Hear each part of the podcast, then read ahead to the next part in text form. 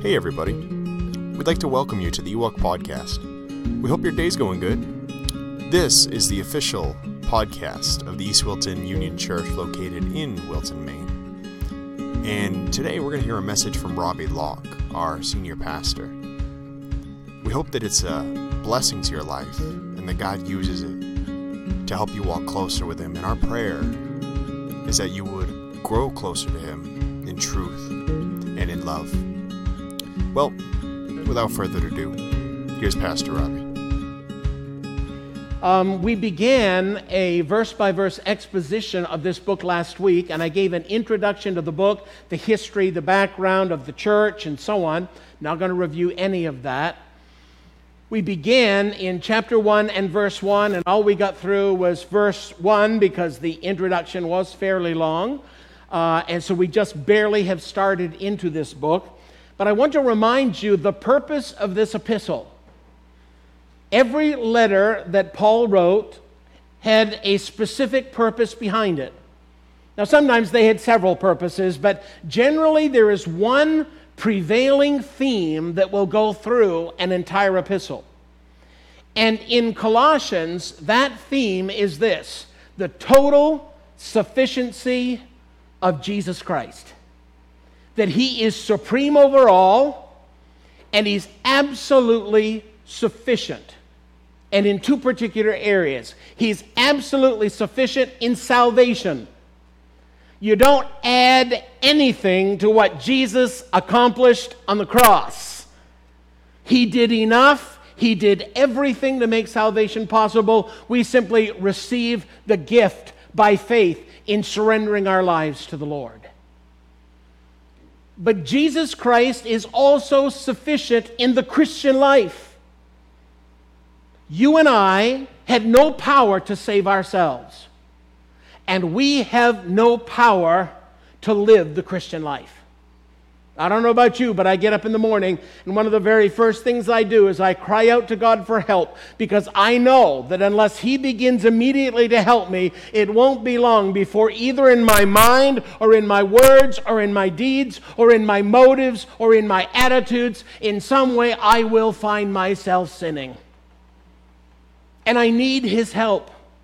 And Jesus Christ will be found in the epistle to the Colossians as sufficient not only to save us and to get us to heaven, but to keep us all along the way and to enable us to live the Christian life for the glory of God.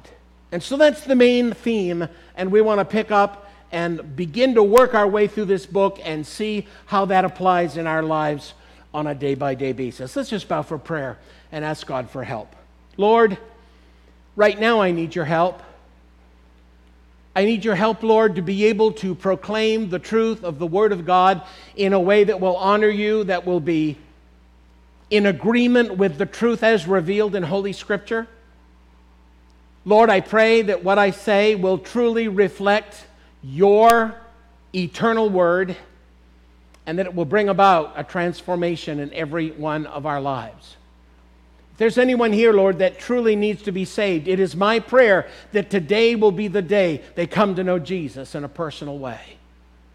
And Lord, for those of us who name the name of Jesus Christ, help us to remember, Lord, that we are not sufficient of ourselves to think anything of ourselves. Our sufficiency is of God. And we need you to help us in living the Christian life. So, Lord, teach us. And we'll be careful to praise you for Jesus' sake. Amen. Now, last week, I just want to remind you that we began in chapter 1, verses 1 and 2, the inscription to the epistle. And we talked last week about the apostolic greeting. Now, let me read it for you Colossians 1 1 to 2. Paul, an apostle of Jesus Christ by the will of God, and Timothy, our brother to the saints and faithful brethren in Christ who are in Colossae, grace to you and peace from God our Father and the Lord Jesus Christ. As I said last week, we need to remember that while we often think of these as books of the Bible, even using the word epistles, you need to remember that these are actually letters. They are personal letters. And the Apostle Paul begins in the form that they did. And we covered this last week. I just mentioned it. That he begins this letter identifying himself, which was how they did it back in the day. When you wrote a personal letter, you started with your name so they knew who was writing. Then you address the people that you're writing to. Then you have the main body of the letter, and then you have closing comments at the end. Paul is the servant referred to here in verse 1. Paul. The word Paul means, does anyone remember what it means from last week? Little. Paul means little. And I said it's interesting that Saul, who was, his name meant demanded, sought after. And yet, Saul, when he was converted, the great Saul became what? Little Paul.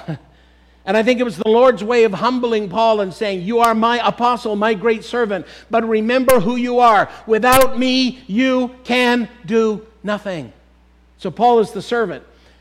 What was the service that he had? He was an apostle of Jesus Christ by the will of God. An apostle is one who is sent with credentials as the representative of somebody else. In this case, Paul was sent by Jesus Christ as Jesus' personal representative. And the credentials that he had were the ability to do signs and wonders, even as the other apostles did. And so Paul says, I'm an apostle of Jesus Christ, but notice, by the will of God. Aren't you glad when you know you're in the will of God?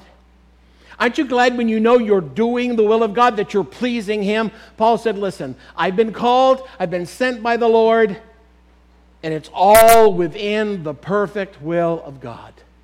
And then when we closed last time, we saw the servant's assistant. And his assistant, was named Timothy, also called Timotheus. Timothy means honored or valued by God. And yet, Timothy here, he's no apostle. Paul says he's our what? He's our brother. He's part of the faith. He's a, he's a child of God, and that's a wonderful thing. But what he's saying is, Timothy, I want you to remember something. You may be just a simple brother in the faith, but I want you to know that you are honored and valued by God. Isn't that great? You don't have to be an Apostle Paul to be used by God. Guess who you can be? Say your name out loud. Three of you did that. I appreciate that so much. All you have to be is you clean spiritually, and surrendered to the control of the Holy Spirit. And if you are, God can use you in mighty ways. All right, we're going to pick up finally moving into our message. I want you to notice here also that he refers to the saints and the faithful brethren.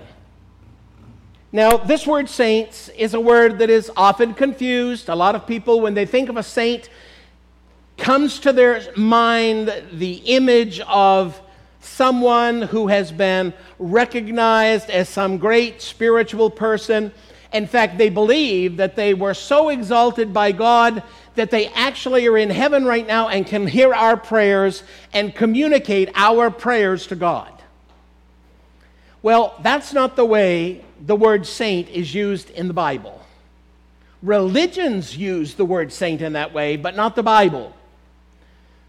The word saints literally is the Greek word hagios, and it means the fundamental word is separated. Separated. Separated or set apart from sin and set apart to God for a divine purpose.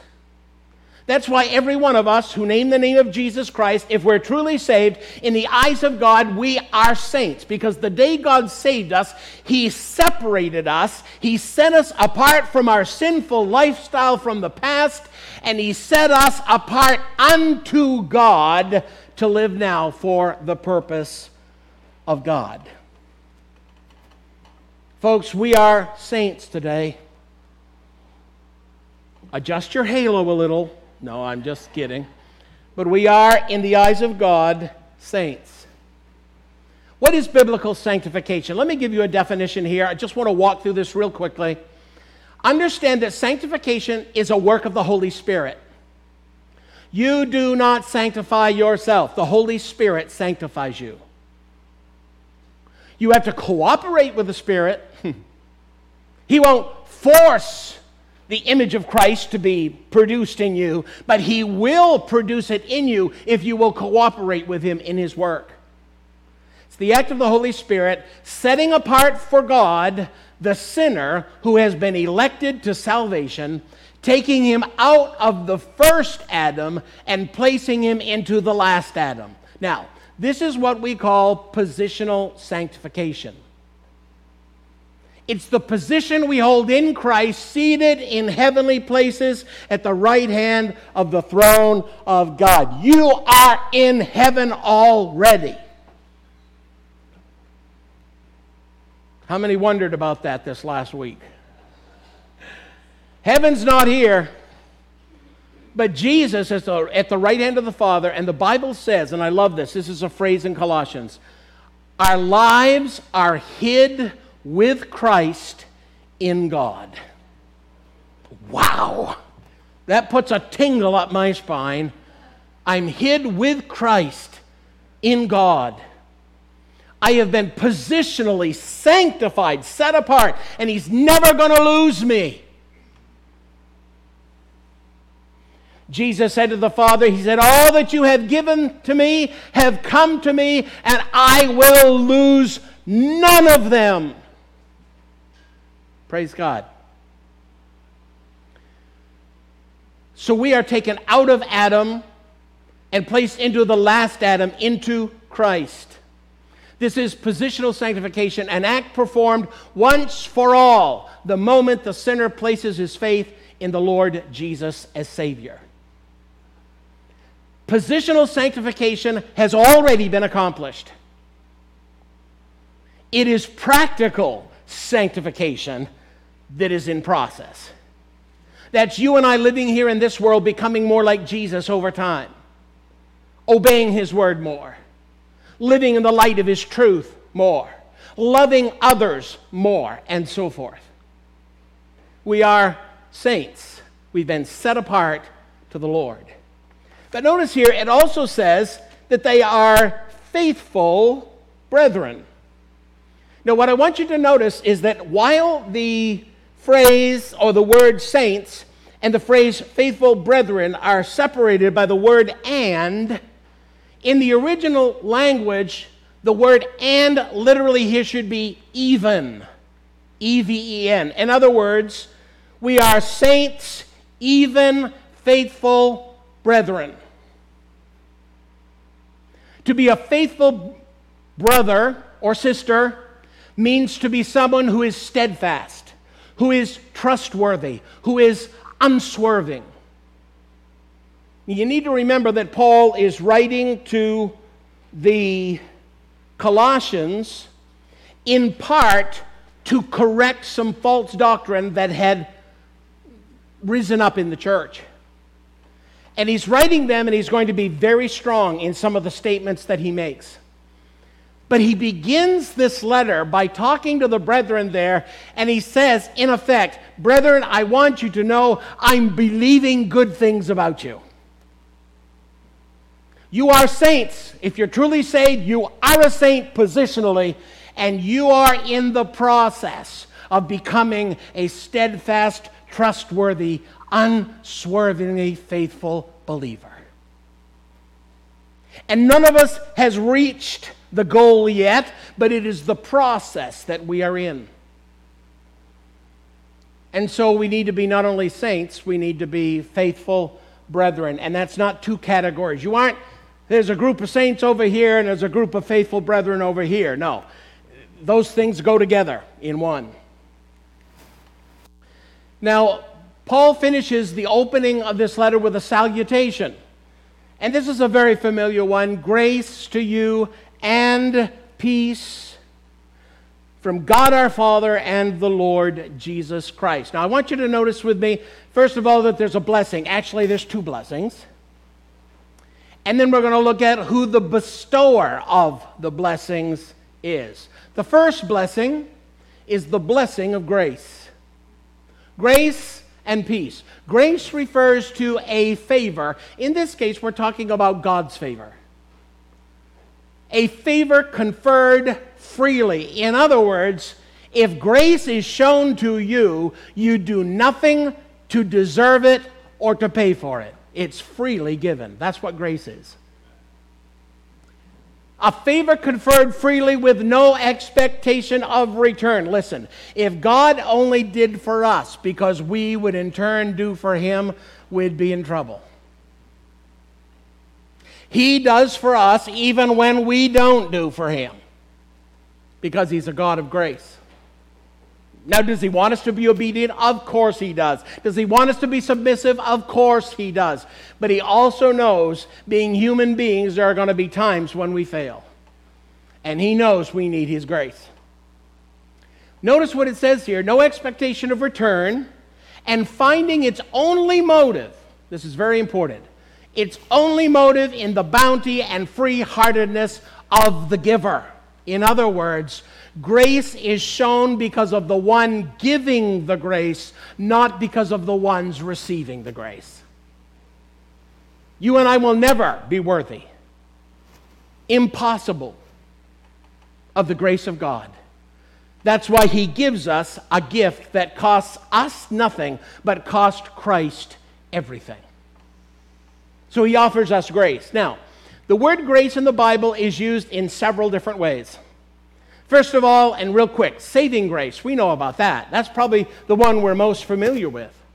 For by grace you have been saved through what? Through faith, and that not of yourselves. It is the gift of God. In other words, if we're saved today, it's because God has done a work in us, and not because we've done a work for ourselves or for God.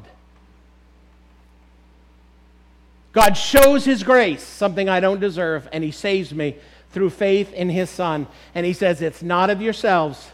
You contribute nothing to your salvation. That's why religion has no value in salvation. Not only saving grace, but the Bible teaches enabling grace. This is during the Christian life. 2 Corinthians 12 9. And he said to me, My grace is sufficient for you, for my strength is made perfect in weakness. Therefore, most gladly, Paul says, I will rather boast in my infirmities, that the power of Christ may rest upon me. He's talking about suffering that he was going through. And he said, The Lord came to him, and, and Paul wanted his problem gone. How many of you would like all your problems gone? I mean, wouldn't we? If you had a sign up sheet at the back, sign here, and all your problems will be gone. I'll bet you anything we'd have a line at the door afterwards. Now, when we ask you to bring a pie for the social, we don't always get everybody in line, you know. But if it were God's grace to enable you to face whatever life brings your way, of course we'd want that, wouldn't we? Well, aren't you glad that He offers us enabling grace? The Bible also talks about serving grace. Romans 12, 6. Having then gifts, spiritual gifts, differing according to the what? The grace that is given unto us. The idea is this maybe five different people have the gift of teaching, but God's grace to them is different in each individual case. Someone might be a good public speaker, the other one might be a good one on one teacher, the other one might be effective in a small group. It's according to the grace that God gives you. So he says, let us use those gifts. If prophecy, let us prophesy in proportion to our faith. And it goes on to say, if ministry, he's talking about two basic kinds of gifts public ministry gifts that are talking gifts, like preaching and teaching and so on. And then there are private, behind the scenes ministry gifts. And the fact that you're not a preacher or teacher of the Word of God makes you no less important in the body of Christ. God has placed everyone in the body where He wants us to be. And so, if your spiritual gift is coming alongside someone in trouble and giving them a word of encouragement, that is a spiritual gift, by the way. I want to tell you something. You will be one of the most favorite people in the church if you live that out in your practice, because everybody loves being encouraged, don't we? You do, don't you? Okay. So there's different kinds of grace. But there is a second gift that's offered to us, and it's the gift of peace. What is peace? It's that state of untroubled, undisturbed tranquility and well being produced in the heart of the yielded saint by the Holy Spirit. Now, I don't know about you, but the first time I read this, I thought, well, I hope I get that someday. I mean, would you describe yourself as in a state? A state means a condition, not a momentary thought. A state of untroubled, undisturbed tranquility and well being. How many live like that 24 7? See, I read that, thought, wow, that part doesn't seem to apply to me, but then I read the rest of it. Because peace is something produced in us. You don't come up with peace. You don't just say, okay, I'm going to click my fingers and be peaceful. Boy, it'd be nice if we could do that. But he says, it is being produced, this peace, in the heart of the what kind of saint? The yielded saint. Listen, when you and I are running our lives, we get ourselves into trouble. We're not going to have peace when we're in control, when we're in charge. So we need to yield our lives, and we get this peace through the work of the Holy Spirit. The fruit of the Spirit is what? Love, joy, peace. Well, there are a couple of aspects of peace as well. First of all, there's saving peace, what's called peace with God. Therefore, having been justified by faith, that means we've been declared righteous in the eyes of God by faith in Jesus. We have what? Peace with God through our Lord Jesus Christ. You want to know why you're accepted before God today? There's one reason and one reason only why you're accepted today it's because of Jesus. Because of his righteousness. Do you know? And this, this is something we have to remind ourselves all the time of. At least I have to when God looks at me from heaven today, like right now, when God is looking at me, when God is looking at you, He sees us as perfectly righteous in Jesus Christ.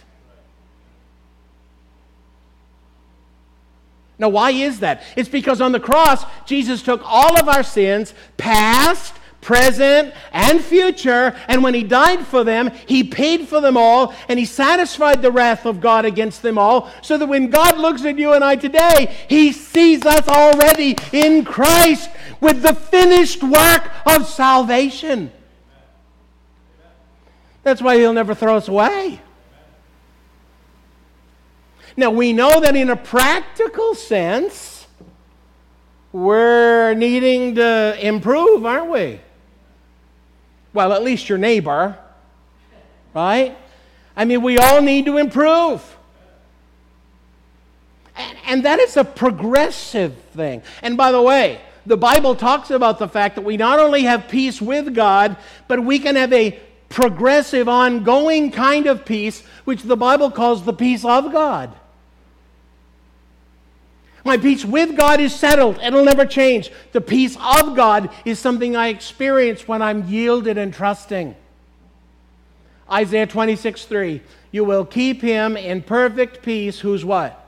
Whose mind is stayed on you because he trusts in you. Listen, God has never said you're not going to have trouble. In fact, Jesus said you'll have a world full of it. But he said, Be of good cheer. Why? I have overcome the world. When you have your mind and heart stayed upon the Lord Jesus and some terrible thing happens in your life, you look at that circumstance and you say, One thing I know today that even though I'm not in control, God is. And so I can be at peace. I don't know how it'll turn out. I had one night, it was probably three and a half weeks ago. I got up in the night and uh, to use a little boy's room. And uh, I got about three steps and I knew I was going down. I knew it. Grabbed the door frame and thought I backed myself back into the room, but somehow I got turned around and I backed myself right down the hall and I smashed into the door frame down by my office. And then the next thing I knew, I was waking up in the middle of the floor in the office.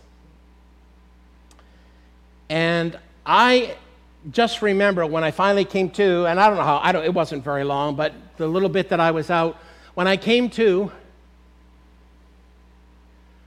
I couldn't get up, not at that point. It took me a while to get my bearings and so on, but I just remember laying there on the floor and saying, Lord, I'm not alone.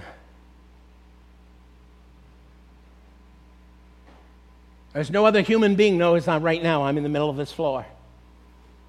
But you, my Heavenly Father, you know. Help me to get up, get back in all that. Well, actually, I had to get into the bathroom. I still had to do that, brethren. But I got myself into the bathroom and then finally got myself back into bed. But you know what was comfort? You know what brought peace to my heart? What brought peace to my heart was that I knew that He was with me.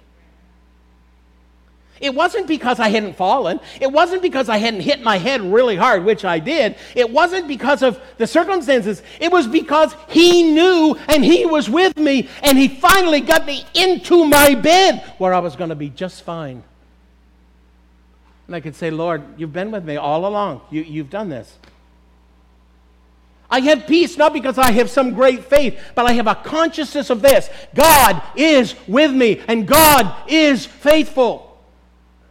He says, Philippians 4 7, the peace of God which surpasses all understanding. Somehow I lost some of the verse there.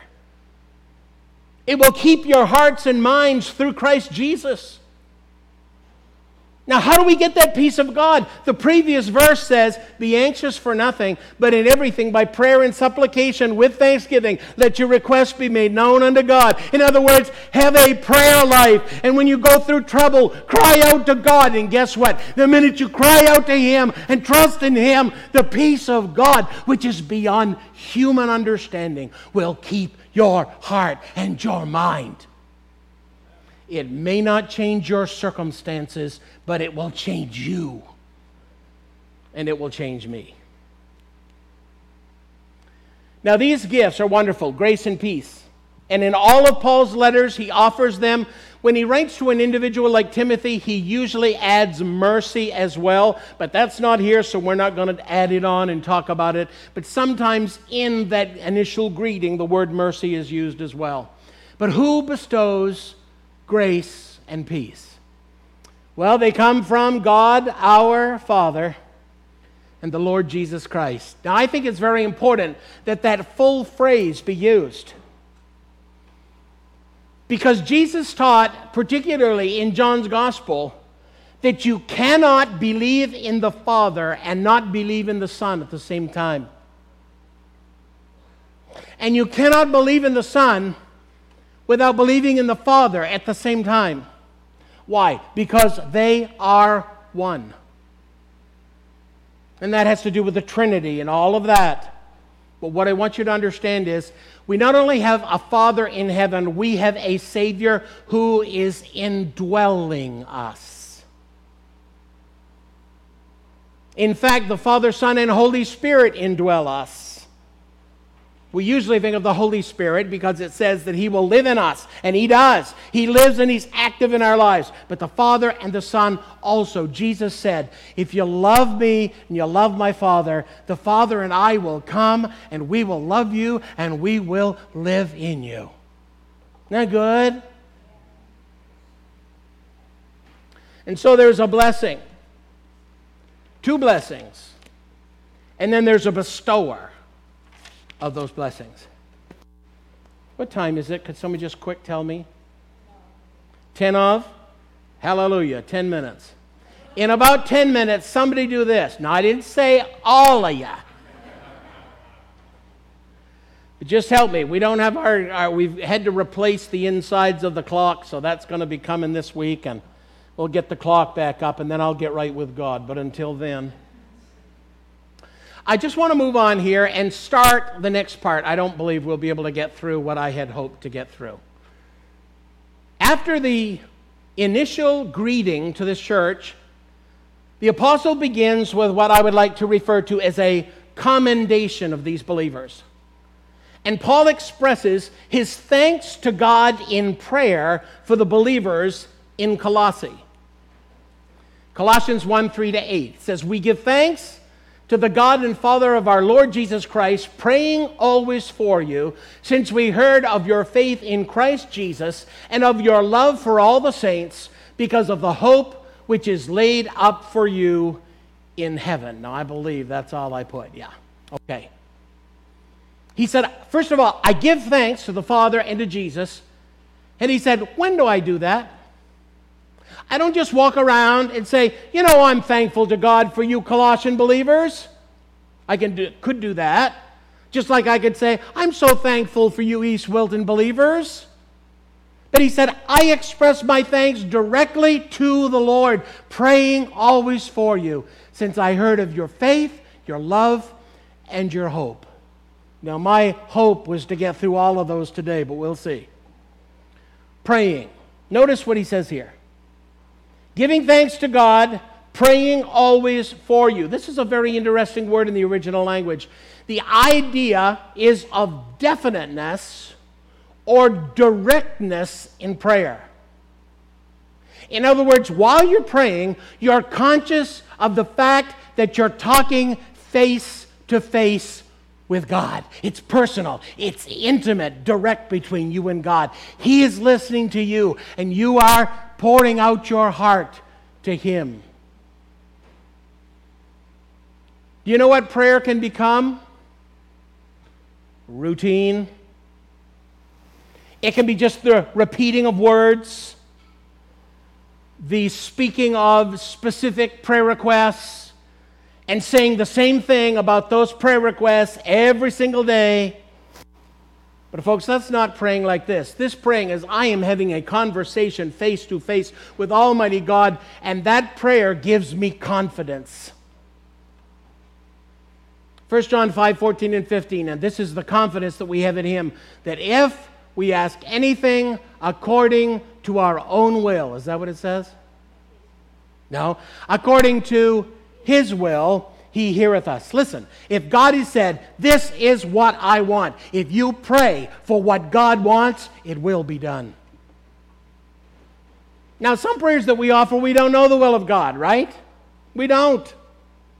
And there's no way for us to know. When somebody gets sick, what do we usually pray? We'll say, Lord, we want him to get better. we'll say, Lord, heal him. Or we'll say, Lord, send them to the right doctor so they get the right medicine. Right? We pray like that. But you know what? It may not be God's will to heal them. Right? And someday we're all going to die. And I have a feeling with all of the issues I have in my body and the things that I'm dealing with, when I die, it won't be just because I'm an old duffer you know. I'm probably going to die, at least in part, because of illnesses that I've had for years, and the Lord chose not to heal me from. So when I pray for someone, what am I going to ask? I'm going to ask what I want and what I hope. Nothing wrong with that. Absolutely nothing wrong. Lord, heal them. Lord, do whatever you need to do. Get them better. Bring them back to our fellowship. Lord, just work, Lord. But we always have to be willing to leave those issues in the hands of God, who is all wise.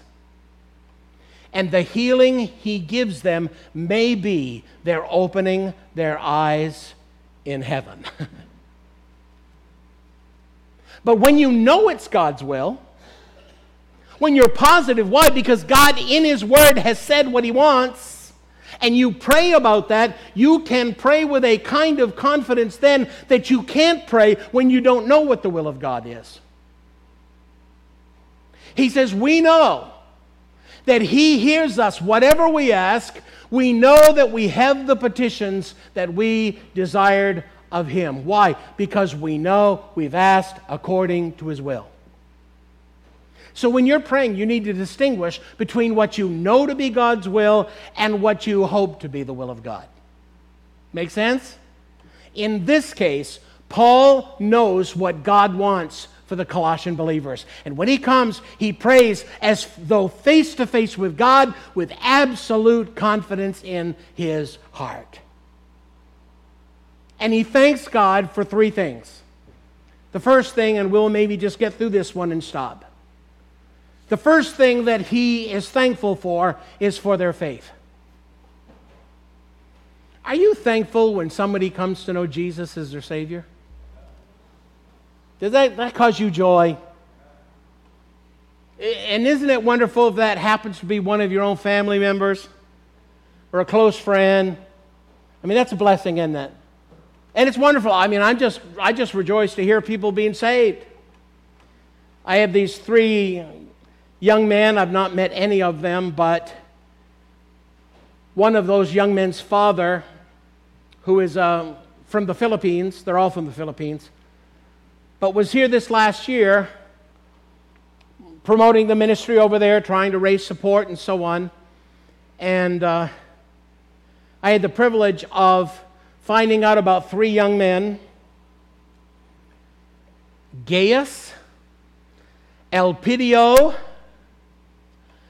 and Mateo. And the pastor was asking prayer for them and for some financial support. And I made a little commitment, just a very little one, but I've been sending every month to those guys. But you know what? All three of those fellas, ever since I started helping them, write me every single month with a report on the ministry. They're all pastors, planning churches.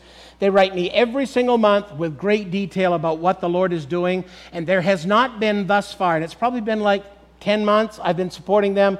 There's not been a month go by that there haven't been several people saved in every one of their ministries. I get those reports, and you know what I do? I thank my God and Father for the faith of those people over there in the Philippines that have gotten saved in just the last month. Paul writes, and he's thankful for that.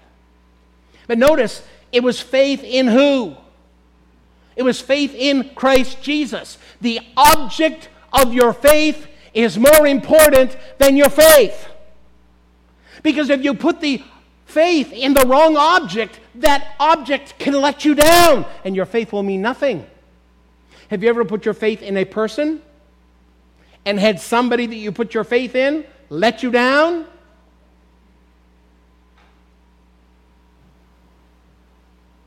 They put their faith in who? In Christ Jesus. Because they knew he was the only person who could save. Uh, Charles Spurgeon illustrated the importance of faith's object by telling a story about two men who were out in a boat one day and they were going down actually um, a, a, river, one of these fast ones, you know, where you have to, uh, usually they, what do they call that? Uh, white white water rafting. You can tell I've never done it. White water rafting. Uh, I make it in and out of my bathtub, and that's about as far as I get, I'm afraid, with water. Um, but they were going down the river, and the boat overturned, and both men were thrown into the water. And there were others that were out on the side of the river and saw what had happened and those people ran and they happened to have a rope and they grabbed the rope and they threw the rope out toward these two men. Now they were right together, but only one of the men grabbed the rope. The other man grabbed something he thought would be bigger and stronger and would probably assure his safety. There was a huge log that was moving in the water, and as that log came up, he grabbed a hold of the log. The problem is, nobody was on the other end of the log pulling it out of the water. And he ended up going over the falls, and they said his body was never found again. Now, what's the point? The point of his story is this when you and I put our faith in the Lord Jesus Christ, we know we're sunk, we're going under, we have no hope. Somebody needs to throw us a lifeline. And that's what Jesus did. But what do we often want to do? Trust in ourselves.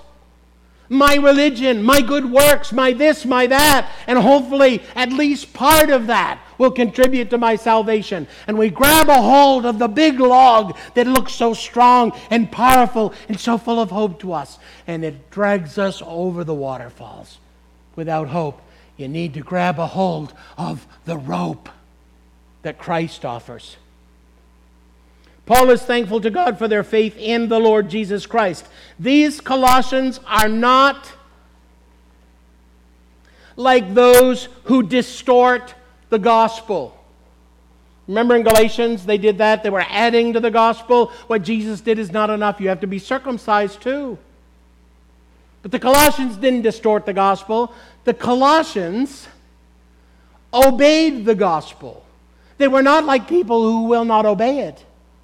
We were talking in Sunday school this morning that with regard to the gospel, often we think that what you do with the gospel is you believe it. And there's a truth in that, that we believe the gospel. But there are people who believe the message of the gospel that still never get saved.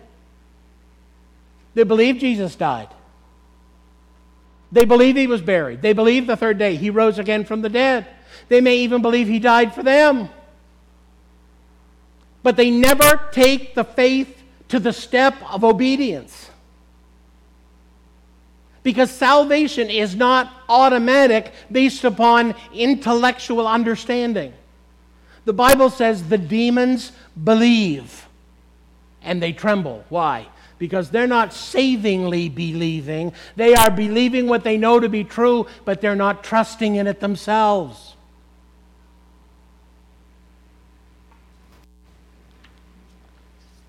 The Bible says that those who refuse to obey the gospel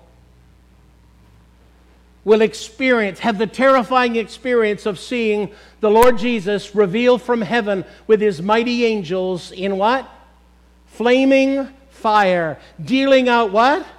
Retribution to those who do not know God and to those who do not obey the gospel of our Lord Jesus Christ. And these will pay the penalty of eternal destruction away from the presence of the Lord and from the glory of his power. Do you notice what it says here? In order to truly be saved, you must what? Obey the gospel of the Lord Jesus. What does that imply? True saving faith contains repentance and obedience as its elements. And when we talk about repentance, what do we mean by that? Some people think, well, if you repent, you feel sorry. By the way, that's part of it. We should feel sorry for the sins we commit, right? But it's not enough to feel sorry. Because some people feel sorry, but you know what they're sorry about? They got caught. But when you are repenting, truly, it means, first of all, you have to turn to God. You turn toward Him. But you can't turn toward Him without turning away first from evil. You see, I can't go that way and that way at the same time. If I've been going this way and it's the wide road leading to destruction, I must turn around and go this way, which is the narrow way that leads to life. Obeying the gospel says, I understand something. I am a sinner who's been going this way. But now I want to go this way. And I acknowledge immediately I have no power to change. Because if I had power to change, I would have done it already. But who can change me? God. So I turn away from the sinful lifestyle. I simply turn by faith to Him, and it's the look of faith as much as to say, God, now I'm looking to you. I'm depending on you. And repentance implies an intention to serve God, to follow God, to live the life that He will lead you into. And that's why a lot of people who profess faith in Christ never get saved, because they have no understanding of repentance.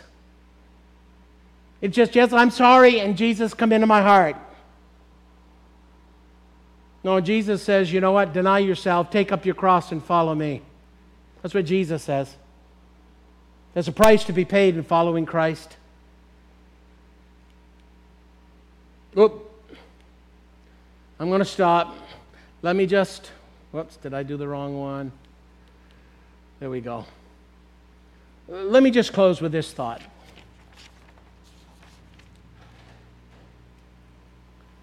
And I'm pretty positive that certainly most everybody, if not everybody in this place, has professed faith in the Lord Jesus Christ. But my question to you today is are you trusting in Jesus and Jesus alone? That's a big one. Or are you trusting in Jesus and your baptism? Or are you trusting in Jesus and trying your best to keep the Ten Commandments? Well, if you add anything to Jesus, it's no longer the grace of Jesus. It's Jesus plus you. And anytime it's plus you and plus me, we mess her up. So, have you put your trust in Jesus and Jesus alone? And then, secondly, have you, in the process of putting your trust in Jesus, repented of your sins? Have you said, I was going this way, now I want to go this way, and now, God, I am utterly dependent upon you to transform my life and to change me? Because if you have no intentions of changing, guess what? Guess what? You won't right? If you have no concept that my life has to change, it won't. You say, whoo, got Jesus too, and I can still play. No. Don't work that way. You stop following the world and you start following God through Christ. That's what salvation is. And Paul, he writes to these Colossians and says, You know, I am so thankful. I am so thankful to God because remember, he'd never met the Colossians. He'd never been in this city. He had never met the believers. He only knew their pastor, Epaphras. He'd heard the testimony of this group of people. So he didn't know them. But he says, Oh, I'm so thankful to know that in Colossae today, there's a group of people who have believed in the Lord Jesus Christ and have been saved. How glorious that is. We ought to be thankful for every brother and sister in the Lord. What a great Savior we have. We will pick up next week and we'll talk about their love and their hope. If Jesus tarries. If he doesn't, I'm flying out of here. Let's pray. Thank you, Lord, for the word of God today. Thank you for the fact that we can approach your throne and ask for your help, knowing that it is your will that we understand and that we apply the truths to our lives. And so that's what I'm asking, Lord. I'm asking with confidence because I already know this is your will. And it's your will for every single one of us. So, Lord, if there's someone here today who's trusting in Jesus plus something else, help them to see, Lord, that they're not really saved. They need to trust in Jesus only. And in trusting in Jesus, they need to obey the gospel. And obeying means we say, Now I give my heart to Jesus. I can't change, but I want Him to change me because I know He can. I repent of my sins, Lord, and I turn to Jesus. Now make me, not only in position, but in practice, that new creature in Christ. Thank you for all who know Jesus here today. May your blessing be upon them. And Father, as we talk about love and hope next time, expand our understanding of your expectations of us, your people. Dismiss us now with your blessing. In Jesus' name, amen. And this has been the Ewok Podcast with Pastor Robbie Locke. We hope it's been challenging and exuberating and uplifting in your life as it has mine.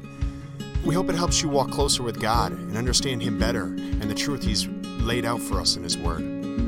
If you've really enjoyed this sermon or it's had a great impact upon your life, leave us an email or go to our Facebook page or our website and just leave a comment that we might know exactly how it's impacted you.